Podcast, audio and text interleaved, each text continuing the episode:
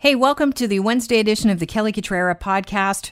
Friday would normally herald the unofficial end to summer. It's the opening day of the CNE, but there is no CNE this year, not physically because of the pandemic. This year, the Ex will go virtual. We'll be talking about that coming up on the podcast, as well as your reaction to the news that the Toronto Police Service is spending $35 million on body cams. And yesterday, a lot was made of Chrystia Freeland being our first female finance minister. Does it matter that she has no practical Bay Street experience? We'll discuss that with Jonathan Malloy from Carleton University. Let's start off with the school year. It is under three weeks away, or is it? Joined now by Alexander Brown, the uh, chair of the Toronto District School Board. Welcome to the show. Good to have you on, Alexander. I we just spoke to you on Monday. I didn't anticipate we'd be speaking again this soon, but there have been developments. There, there's been uh, a development in the fact that we've now trustees at the board have now seen the options that are available to us. Yeah. So before we go through those options, uh, apparently you guys held a meeting last night, went well into midnight. Is that right? Yes, it did. Okay. So, how's everybody feeling? Are we optimistic today? well, I've been up since five, uh, talking to various people, so I'm I'm actually awake again. Um, am I optimistic? Uh, well, we we have to be optimistic because that's what we're here to be uh, to do to ensure that we get our kids back into school. Um, I know that there is uh, concern about the start date. Um, mm. September 8th, at this point, I cannot say that kids will be back in school on September 8th. They um, hopefully will start coming back on September 8th, and we may have to stagger the return. Um, okay. The minister, the minister uh, has also given us uh, a bit of leeway, saying he would support it very much publicly, support it if we needed a second week. Okay, and who would start at the, if you're going to have a staggered start? uh, two weeks of staggered start that, that the Minister of Education, uh, Stephen Lecce, is has given you the uh, go ahead for. Who would be going back to school first? How would that work?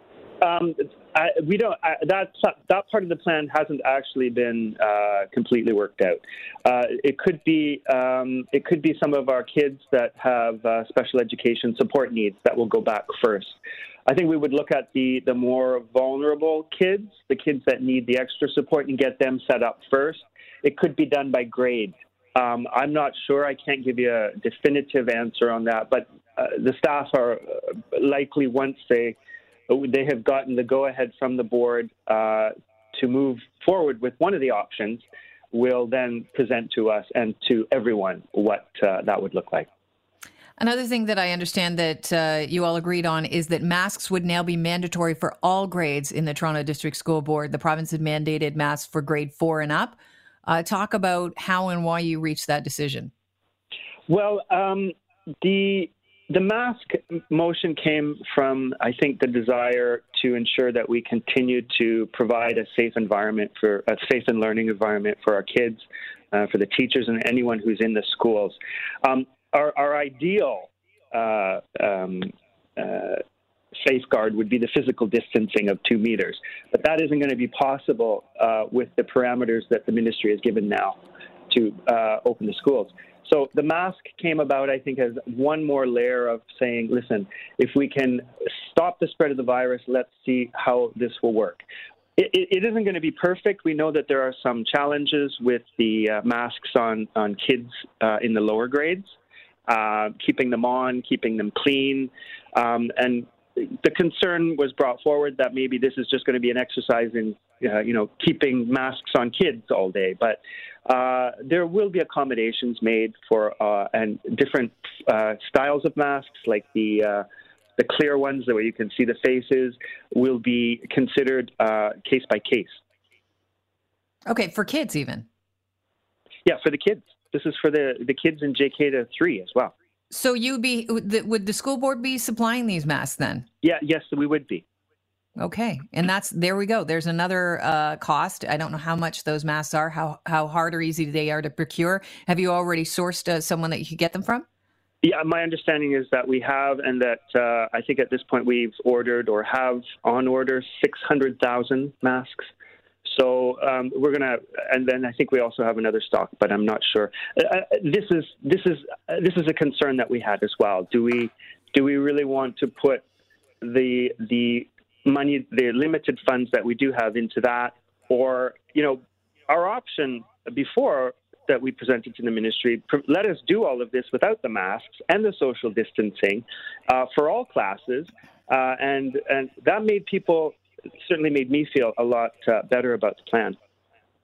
We're speaking with Alexander Brown the uh, the chair of the Toronto District School Board. You're right, and so uh, what you just mentioned was that plan was ripped up by the province. They said, "Yeah, this is this is not going to work. This is the plan that where teachers would uh, end the school day 48 minutes early so that they could do their prep time."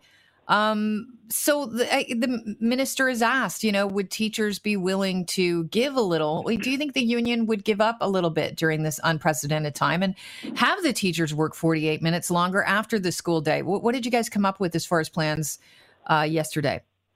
Uh, well, the options on the table for us are uh, basically what we've been told by the ministry is um, they liked that plan the elements of it, the smaller class sizes and all of the, the other things that we wanted to do, but they didn't like the number of minutes.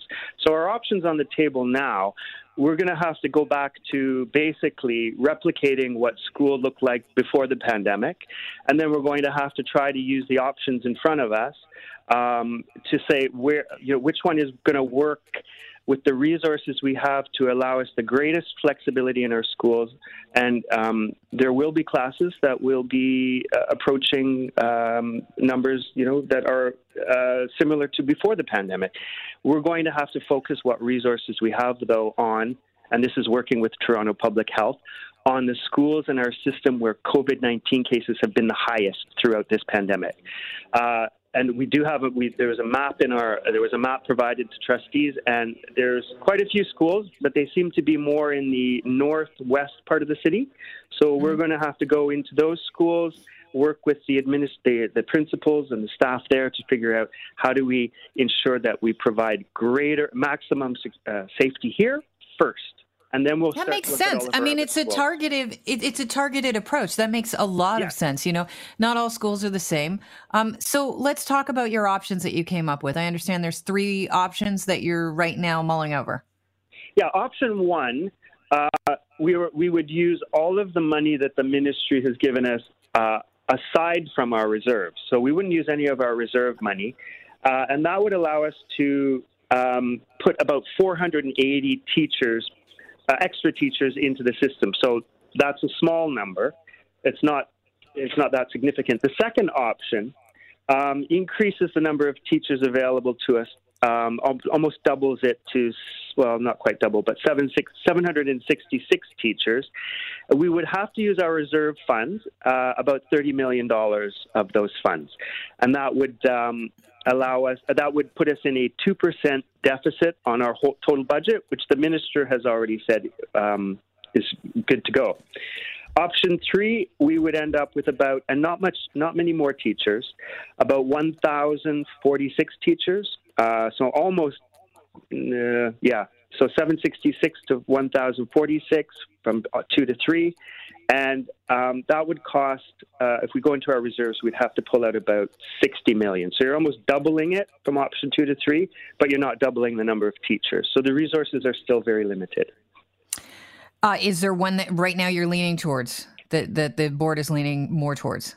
Well, um, obviously, we want to get the the maximum number of teachers in. Uh, mm-hmm. I don't know what other trustees are thinking, but um, I would probably be thinking about option two at this point. And then we're going to have to be creative uh, as we go into our schools, and our staff have been working on this tirelessly. So the creativity, the willingness is there to do it. A recent poll indicates that almost 40% of Ontario parents will not let their children return to school in the fall. So class yeah. sizes actually might not be as big because of that fact. Many people are going to be keeping their kids home. What were the results of the Toronto District School Board um, survey that we were talking about, where you called the parents, said, would you, you know, send your kids back to school as yeah. is this year, or would you prefer uh, we make changes to class sizes? Do you have the results yet? Yeah, we do have the results. I don't have the slide in front of me, but I think it was, uh, I just recall, uh, about 70, somewhere around 70% of the uh, parents who responded said that they would be sending their kids back to school. But you have to factor in, you know, a lot of parents have no choice. They have to send their kids back. They're getting back to work. Uh, we understand this, and we want we want the kids back as soon as possible, uh, and for as much time as possible as well. But let's face it, we're in a pandemic. This is not normal times. We need to be creative. We need to figure out how we do this until we can get back to where we were before, or you know, uh, moving forward, we may not be ever able to go back to that because of we don't know what's going to happen with this with this virus. Yesterday, John Tory, the mayor of Toronto, offered a list of places that are available to you, the Toronto District School Board, to take advantage of. Are you considering taking advantage of the offer? And if so, how do you choose which spaces to use? Well, we're absolutely uh, going to take advantage of that offer, and I want to thank the mayor for um, stepping up and, and being a partner in this. Um, it, it's helpful. It's very helpful when people do that. Um, how we will utilize them, I, I can't tell you. I haven't heard anything about that yet. We received a letter from the city, I think it was yesterday, saying, here's what we can provide uh, you for now. All of our parks are available to you without permit. So go and do the outdoor classes and other activities. We have uh, libraries available, rooms in libraries. They have, in, in fact, some complete total that will have the whole library that ha- the ones that haven't opened. So it's it's very it's a it's a great thing to have that resource because one of the things we wanted to do in trying to you know meet the two meter social social distancing requirement for safety is we would have to find those spaces in other uh, locations throughout the city. So um, we will use them. I just don't know how yet. All right. So you've got more meetings in store. When are you going to make a final decision on the option? And uh, when will we get some more concrete news on, on when you'll be sending kids back to school at the Toronto District School Board? We have a meeting uh, on Thursday. We had to give 24 hours notice because it's a public meeting and delegations to that meeting are welcome. Uh, on Thursday at 12 noon, we're going to have a finance meeting. I will be at that meeting. And then right after that, whatever the option uh, the finance committee decides on, we'll go to a special board meeting and will be approved so that we can get this moving. All right. Alexander, thanks so much for the time. I appreciate it. Thank you. If this was a normal year, Friday you might find yourself walking under the lights of the Midway, chowing down on a deep fried chocolate bar, listening to all the sights and sounds of the Ex. But sadly, this is another casualty of the COVID pandemic. The Ex isn't happening, but the folks at Canada's longest running fair won't give up so quickly. They're going virtual starting Friday to September 7th. Here to talk about this unconventional approach to our end of season tradition, CNE programming manager Zis Paris. Welcome to the show, Zis. Good morning, Kelly. How are you? I'm fantastic. So, I'm trying to wrap my head around uh, virtual CNE. Tell us about the goal of CNE at home and that online portal. Well, first of all, when you described uh, that that feeling of walking through the midway, you brought tears to my eyes. I'm going to miss it so much. This would have been my 19th CNE working there, and it's uh, uh, it's kind of a shame I'm not getting everything ready right now. Um, but as you say, we're, we're one of the oldest fairs in Canada, definitely the largest, one of the largest in North America. Um, a huge tradition, and when we announced we wouldn't be starting the uh, opening the fair this year, I received dozens and dozens of emails and calls from acquaintances, uh, professional and personal, who just said, you know, you can't do this. This is a tradition. So we thought we had to remain relevant. We had to reach out to our guests. We, we uh, average close to 1.5 million guests every year. Um, and we thought, let's offer something back. Um, we're not making any money on this. It's a, it's a chance for us to give something back to the community.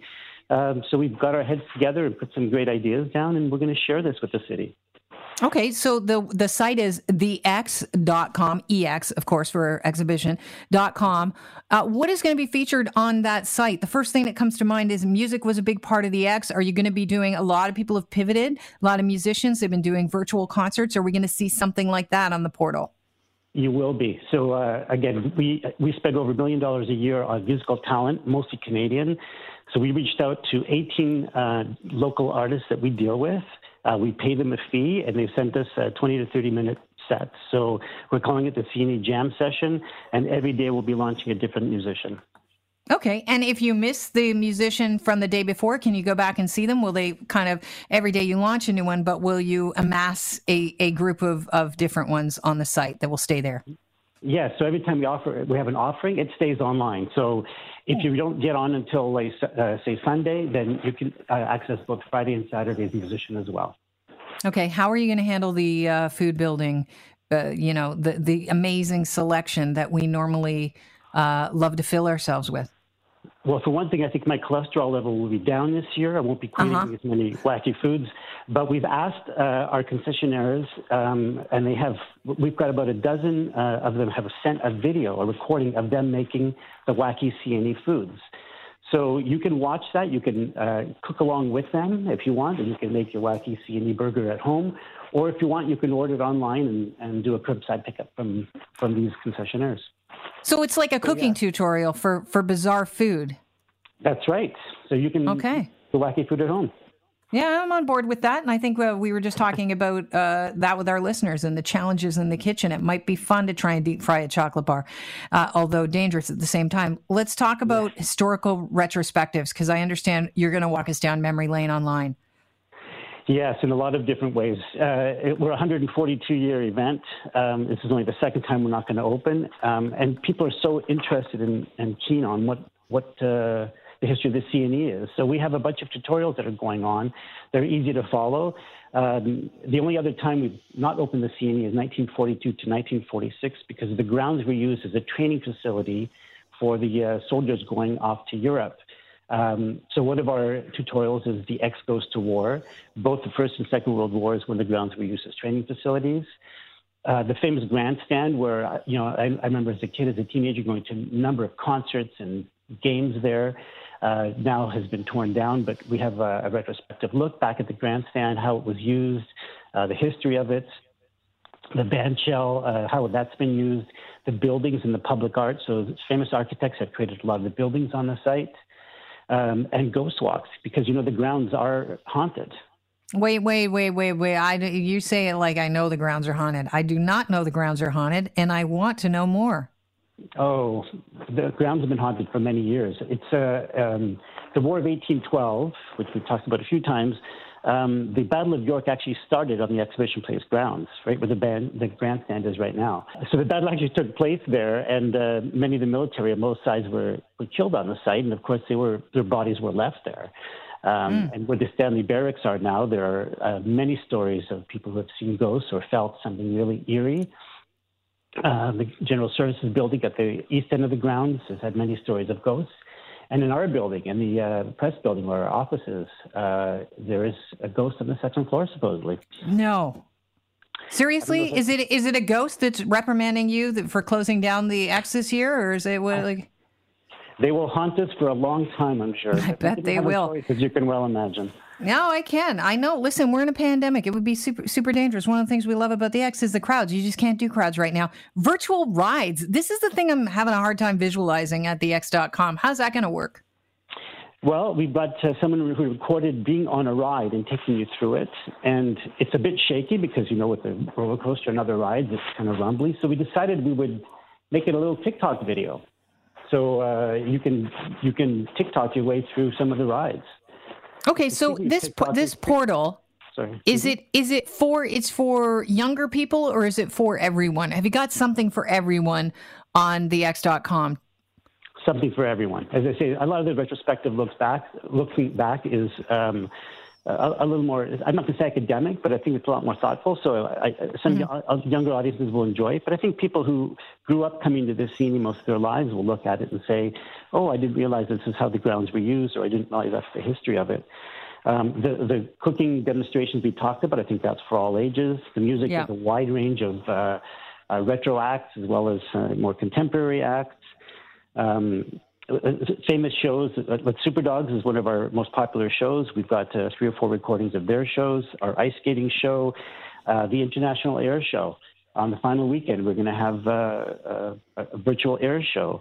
Um, is that going to be a look back at past air shows, or how's that going to work?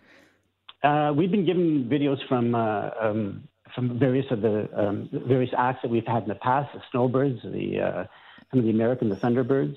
Um, so we will have some of the highlights from those and, and things that they're doing now as well, so it's a little more contemporized.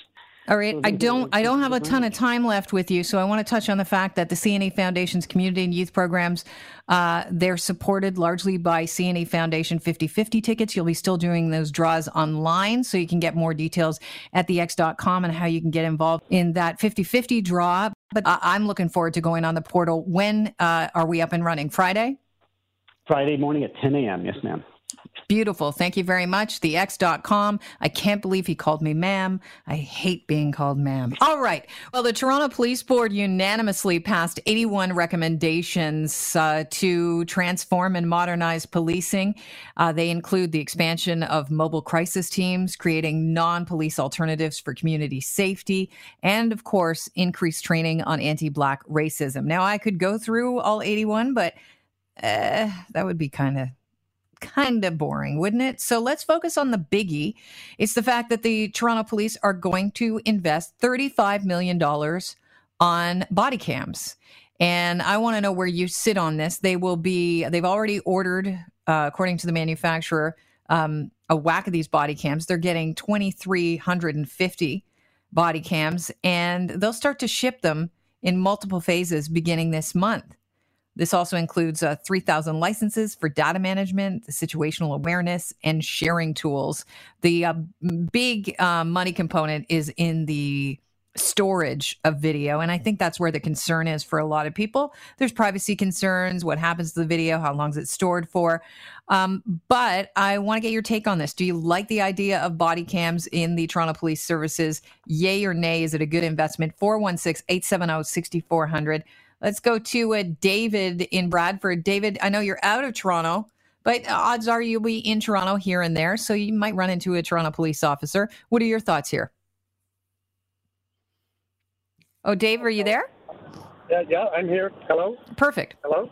Yeah, yep, you're good to go. Uh, no, I'm uh, for it. I think, as they say, times are changing. Uh, the police need to not only uh, protect the public uh, as they are entrusted to do, but they also have to protect themselves. And obviously, with today's news about the uh, uh, the coach for the uh, Raptors, Masai Ujiri, yeah, yeah. I mean, there's a perfect example of an altercation that went south.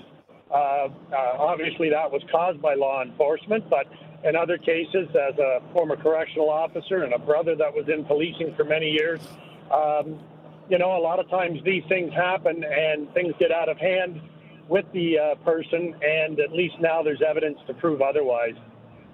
So you're a former correctional officer. Uh, do you think that Toronto Police Services members will be embracing this idea of body cams? Do you think that when you talk to the average police officer, and by the way, if there's a cop listening, I'd love to hear from you as well at 416-870-6400, that the force themselves want body cams? I think uh, definitely a lot of them uh, will want it because, again, like I said, it now is an exoneration tool to uh, prove that you know they weren't the aggressor or whatever in the altercation. And I think it'll be a valuable uh, item added to the force. Although I knew this was going to happen when people were starting to talk about defunding the police, that there was going to be even more money spent with the police force as they, uh, you know, bring their game up, as it were. Right. I appreciate the call. Thanks so much, David. Hey, Peter in Toronto, you are, you know, going to be running into the police here and there because you live in the GTA, like in, in actual Toronto. What What do you think about the spend? $35 million for body cam? Not, not one cent. I think it's a waste of money. This comes Why? down to, oh, it comes down to waste of, uh, it's a reputation. And uh, I think the police should be held accountable uh, about their actions. And they should actually have a private uh, citizens uh, who are in charge of investigating the police, who would be alternated every six months, so nobody causes up to anybody. And that's basically it. Uh, but wouldn't body wouldn't body cameras help police the police? I mean, no. if you no. know that you're wearing a body cam, maybe you will behave accordingly and you'll be on your best no. behavior. No, this because the, the police by itself uh, should be trained to a higher standard and uh, you know corruption. Not going to get any, disagreement there, but clearly we know that there are some bad apples that get into police forces. It's inevitable. Yes. So this is a good way to weed laws. those people yeah. out. Yeah, but that's why we have laws, and that's why we should terminate these officers immediately. upon an investigation to prove that something went wrong or something an officer did something wrong. Not lay, lay them off with pay, immediately fire them. Very simple. The laws are Yeah. already there. So it's just a waste of money. Waste, waste, waste money. Sorry, but Appreciate the opinion. time. No, hey, listen, Peter. Uh, this is what I asked. I asked if, how people feel about body cams. Is it a good investment? Is it not a good investment? Uh, and you know, th- we're going to get people from different walks of life, different points of view, that will be uh, divided on this. And I get it. That's a big spend. Hey, Spiro in Toronto, what do you think? Well, I wear a body camera for work. I'm a security guard, and I've been in situations where, you know, if there wasn't any video coverage, I wouldn't have. I probably could have been charged for, you know, things that were said about me. So I absolutely think that it's necessary for police to wear body cameras for liability purposes and for a record of the event. hmm Yeah, I think it's very telling what we see. I, I think most of us were leaning towards, based on his character and his past performance, the fact that Masai Ujiri was always telling the truth when it came to this deputy deputy sheriff that shoved him a couple of times. Uh, but the body cam footage that we're getting a look at today really is telling, and and it does. Uh, show Masai was not, he wasn't uncooperative. No, he didn't have his credentials around his neck, but I have argued so many times. You know, I know people that I've worked in radio for years and years and then music radio, which this is a bit of a sidebar here. But in music radio, they always give you these lanyards so you can get backstage, so you can introduce the bands and stuff. I flip and hate wearing those. I find them so cheesy. Some people wear them like a badge of honor. I'm somebody important, but I hate them. And I guess Masai, Masai Ujiri's on the same page because he had his tucked into his suit. So he was actually Well, I- reaching into his pocket to present the evidence, and this guy shoved him again, wouldn't give him the time of day.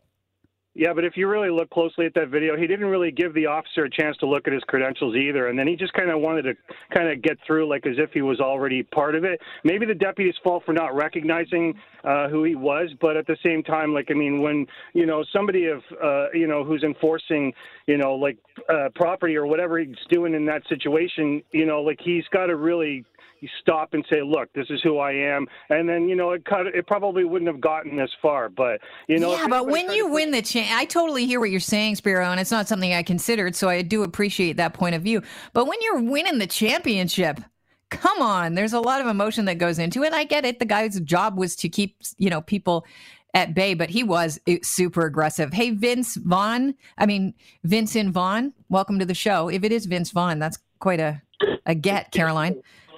Yeah, thanks. Um, I, I don't like the idea of the body cams, but I think you're right.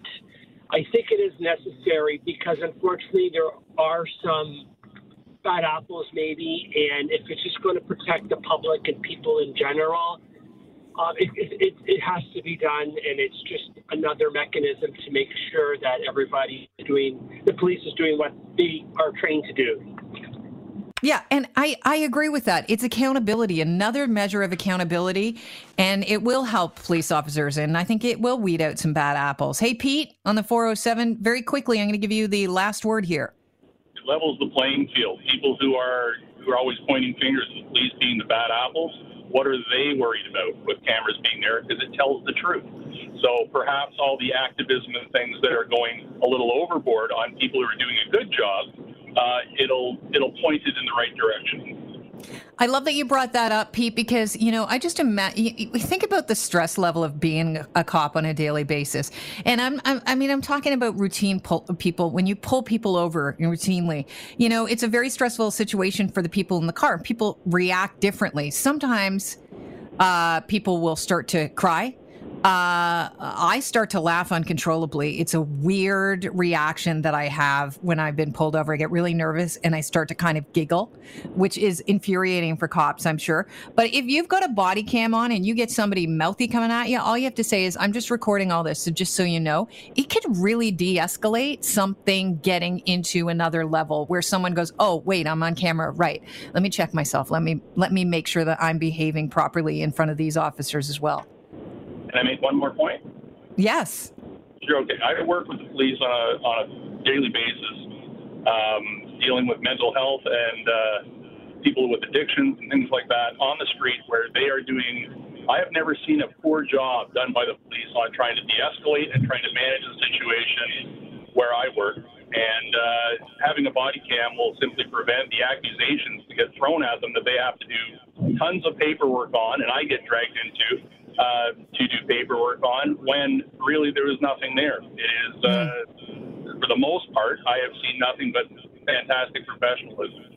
All right. Well, that's nice to hear, Pete. I appreciate the call. All right. Unfortunately, I got to leave it at that. Anthony and Barrie uh, agrees with body cams. Used to be a uh, police officer, so uh, that's that's one of the calls I couldn't get to. But I thank you for that. Now, yesterday, Chrystia Freeland became our new finance minister after Bill Morneau resigned among the ethics investigation in the appointment of the We Charity government grant COVID program. Now, where Freeland is concerned, there were two reactions. One was, and this is a major milestone when it comes to breaking the glass ceiling, that this is the country's first female finance minister. Now, I don't know what this says about me, but actually, that wasn't even really on my radar.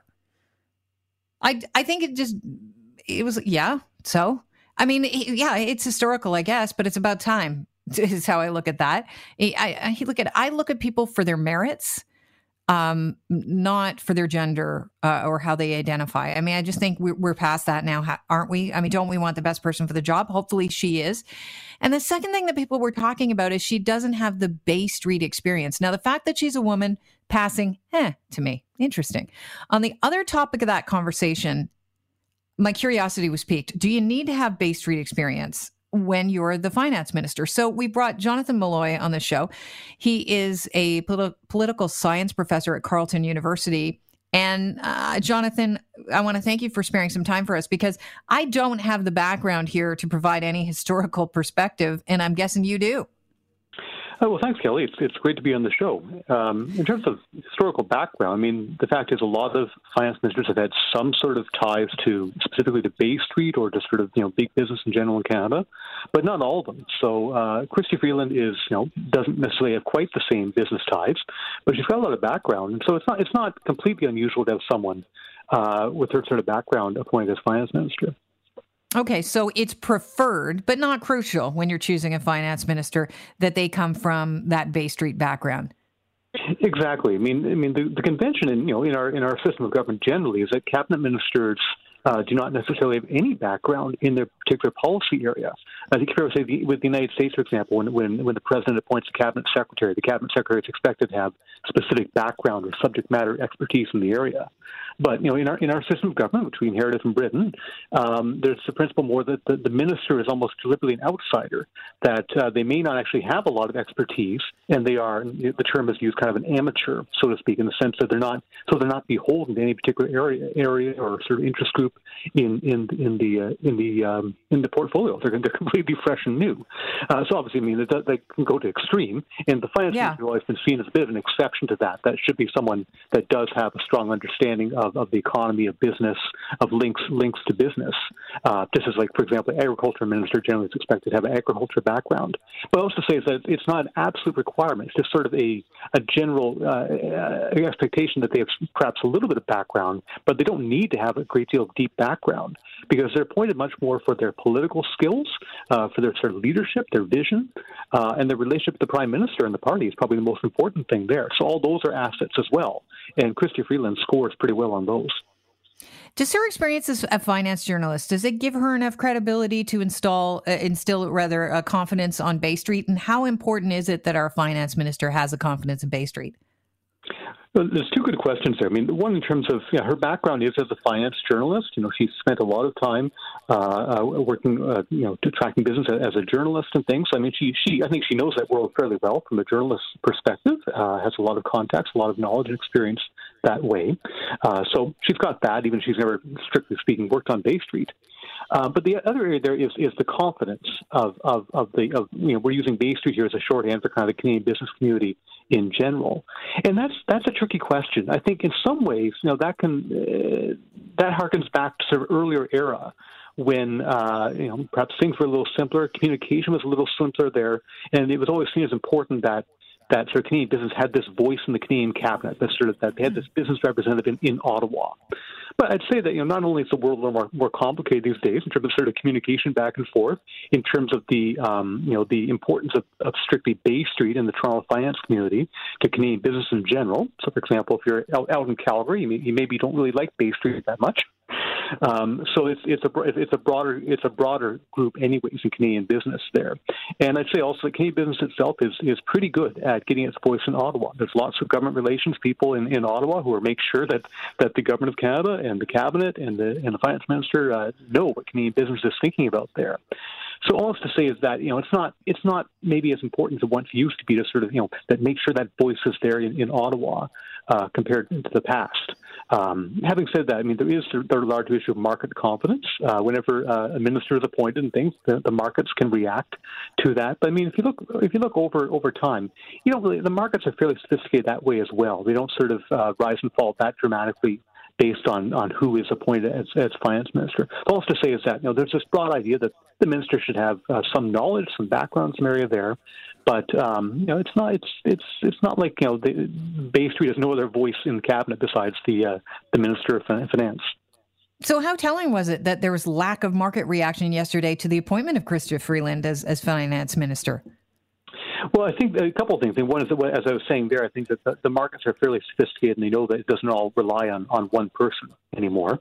Uh, and the second is that um, these trends are not uh, you know, necessarily unexpected. I mean, we, we knew for a while that Mr. Morneau was, was sliding in influence and lots of signs that he was about, about to leave. And we also know that Ms. Freeland already has a great deal of influence in the government anyway. So, you know, this is, this is a promotion for her.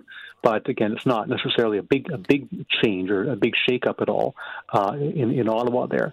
So again, you know, there's there's I think the, the markets tend to be sophisticated and look, and look at the somewhat long term, and they know this is the direction the government was going in. That Mr. Morneau seemed to be losing influence for some time, anyways. And so again, if you look in the broader sense, there nothing dramatically changed yesterday. Chrystia Freeland is inheriting an unprecedentedly difficult economy uh, with the recession and a big part of the population relying on government aid and the fact that this pandemic isn't over yet. Now, she's no stranger to challenges negotiating with the Trump administration on the USMCA. How much is this going to help? Uh, well, I think it's going to help a great deal. As you said, you know, she's she's been she's been uh, called upon before to, to, do the big jobs. I mean, back in 2017, when when the Trump administration started. Uh, she became the, the foreign affairs minister, very much, I think, to deal with this uh, incredible challenge of, Trump, and particularly his uh, his challenge at the NAFTA agreement. So she she was very much given that big job. Uh, you know, more recently, last fall and winter, she was appointed intergovernmental affairs minister. We were talking a lot about Wexit and, and regional tensions in Canada. So again, another big job. So this is really probably the third sort of biggest job in in in in in, uh, in the government that's been handed to Chrystia Freeland, and she's shown that she's uh, quite effective at these. I mean, she does have obviously, I think, a good relationship with the prime minister, has the confidence of the prime minister, and that's absolutely crucial to get anything done. Uh, and she's clearly a very able person. Um, she's, uh, I think, a very a very sharp negotiator. Uh, I think uh, very very thoughtful. She obviously can really lead, lead her team, and I mean, she she got a trade agreement from the U.S. It was it wasn't perfect, but she she got it, and that was an incredibly mm-hmm. difficult job.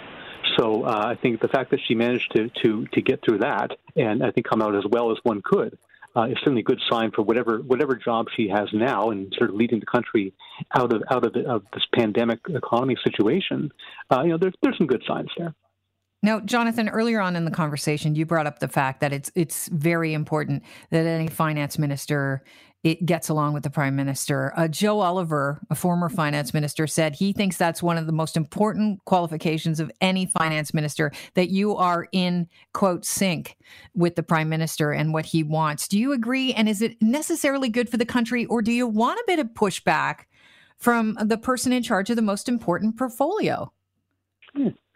That's a good question, and I mean, it, I think it relates to almost any kind of uh, executive or, or, team environment where uh, you need, you know, you need particularly the top, the, the, top person, and then arguably the finance minister, certainly one of the top, if not the top, cabinet ministers.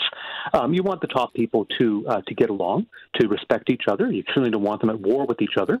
Um, but you're right. We also you don't you don't want groupthink either. Uh, you want to have probably a creative tension to have some different perspectives going on. If you think back to like back to the 1990s when Jean Chrétien was prime minister and Paul Martin was minister of finance. Uh, you know, Martin wanted Chrétien's job. There was it was pretty clear there was a rivalry there, but also they they actually had a fairly good working relationship for years uh, because they had slightly different perspectives and uh, and they did back each other. Uh, then you know eventually got too much and they they uh, they um, fell into a, a, big fight. But that's the idea. But there is a creative tension there. Uh, that but it was perhaps a little too far there.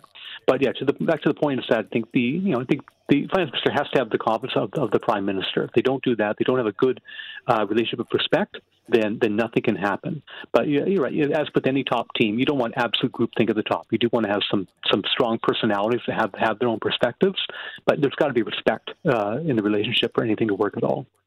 I brought up the fact off the top that um, Chrystia Freeland, the big conversation yesterday was about the fact that she's the first female finance minister in Canada. She's broken the glass ceiling. I always wonder, uh, you know, I hate that term glass ceiling because I always think of if, if in that analogy, what, you know, if you break something, things fall and it can get messy, right? So shards of glass could be coming down. There's this theory that perhaps she's been put in this position where she might actually fail. Now, the only thing to me that gives me a, a, pause and a slight worry in the back of my mind that that could be true was the name Mark Carney being thrown out, the former um, uh, head of the Bank of Canada who kept us out of complete ruin uh, in the past. So, uh, if Mark Carney runs, for a seat in this by election, would that hmm. signal that he's a backup for Chrystia Freeland if she just can't pull it together as finance minister? Well, a couple. There's a couple of things there. I mean, um, if Carney runs, then it's fair to say that he's uh, he's looking for a top job and things there, uh, and uh, and probably wants to be prime minister himself one day, as Freeland probably does as well. Um, I'm not sure it's necessary. I wouldn't frame it necessarily as kind of that backup in case Freeland fails. I think I think it would be more about sort of adding to the team generally. Um, I think that there is an interpretation though about uh, for Freeland is as I said earlier, she's been given all these these tough jobs and mm-hmm. I think for some people that said, well, here that's what happens is you know the woman gets stuck with with, with the tough jobs, and and if, and if she fails, and she gets blamed, um, which I certainly I certainly respect that. But my interpretation is, particularly in Ottawa, particularly the top, people want the tough jobs. People want the high profile jobs because they're extremely ambitious, and Freeland is clearly sure. extremely ambitious. so uh, I don't I don't think she's being set up to fail by by any any means. I think she wants she yeah. wants tough jobs. And so something like that, Carney there. I mean, Carney isn't. Some, I don't think it's some sort of stalking horse uh, to sort of you know be a, strict backup for Freeland. Uh, but mm-hmm. I think it's fairly obvious that Carney Carney's interested in political office. That's been clear for years, and uh, and and Mr. Trudeau was perhaps interested in getting Mr. Carney on his team in some way. Uh, but to me, that again, that's that's more simply build, building up your team, building up your bench, rather than sort of lining up one person uh, in case in case another person fails. Well, it would add a lot of confidence, I'm sure, to uh, people uh, in in the Trudeau government, which right now still, I know uh, that Parliament's going to be prorogued, but th- the reality is uh, they still have to vote on that, and um, you know we could see a confidence, a non-confidence vote happen in the future. Um, and and if you add somebody like Carney on your team, it does instill a bit of confidence that you could be moving in the right direction. Exactly. I mean, I think you know, so I think Carney would, would bring bring a lot to the Liberal Party and things and things there. So I mean, it's, it's quite logical that again he uh, let's say let's say he might run the by election. If we do have a, mm-hmm. a, a, government fall and have an election in the next few months, I would assume he's going to run. Uh, but we'll, we'll just have to see. I mean, there's a lot of speculation on Mark Carney right now, and uh, we don't really know exactly what he's going to do. Jonathan, thanks so much for joining us. I appreciate your time. Well, thank you, Kelly. Have a great day. Well, that's a wrap for today's podcast. Join us tomorrow and every weekday from 9 a.m. to noon for the Kelly Cutrara Show live on Global News Radio 640 Toronto.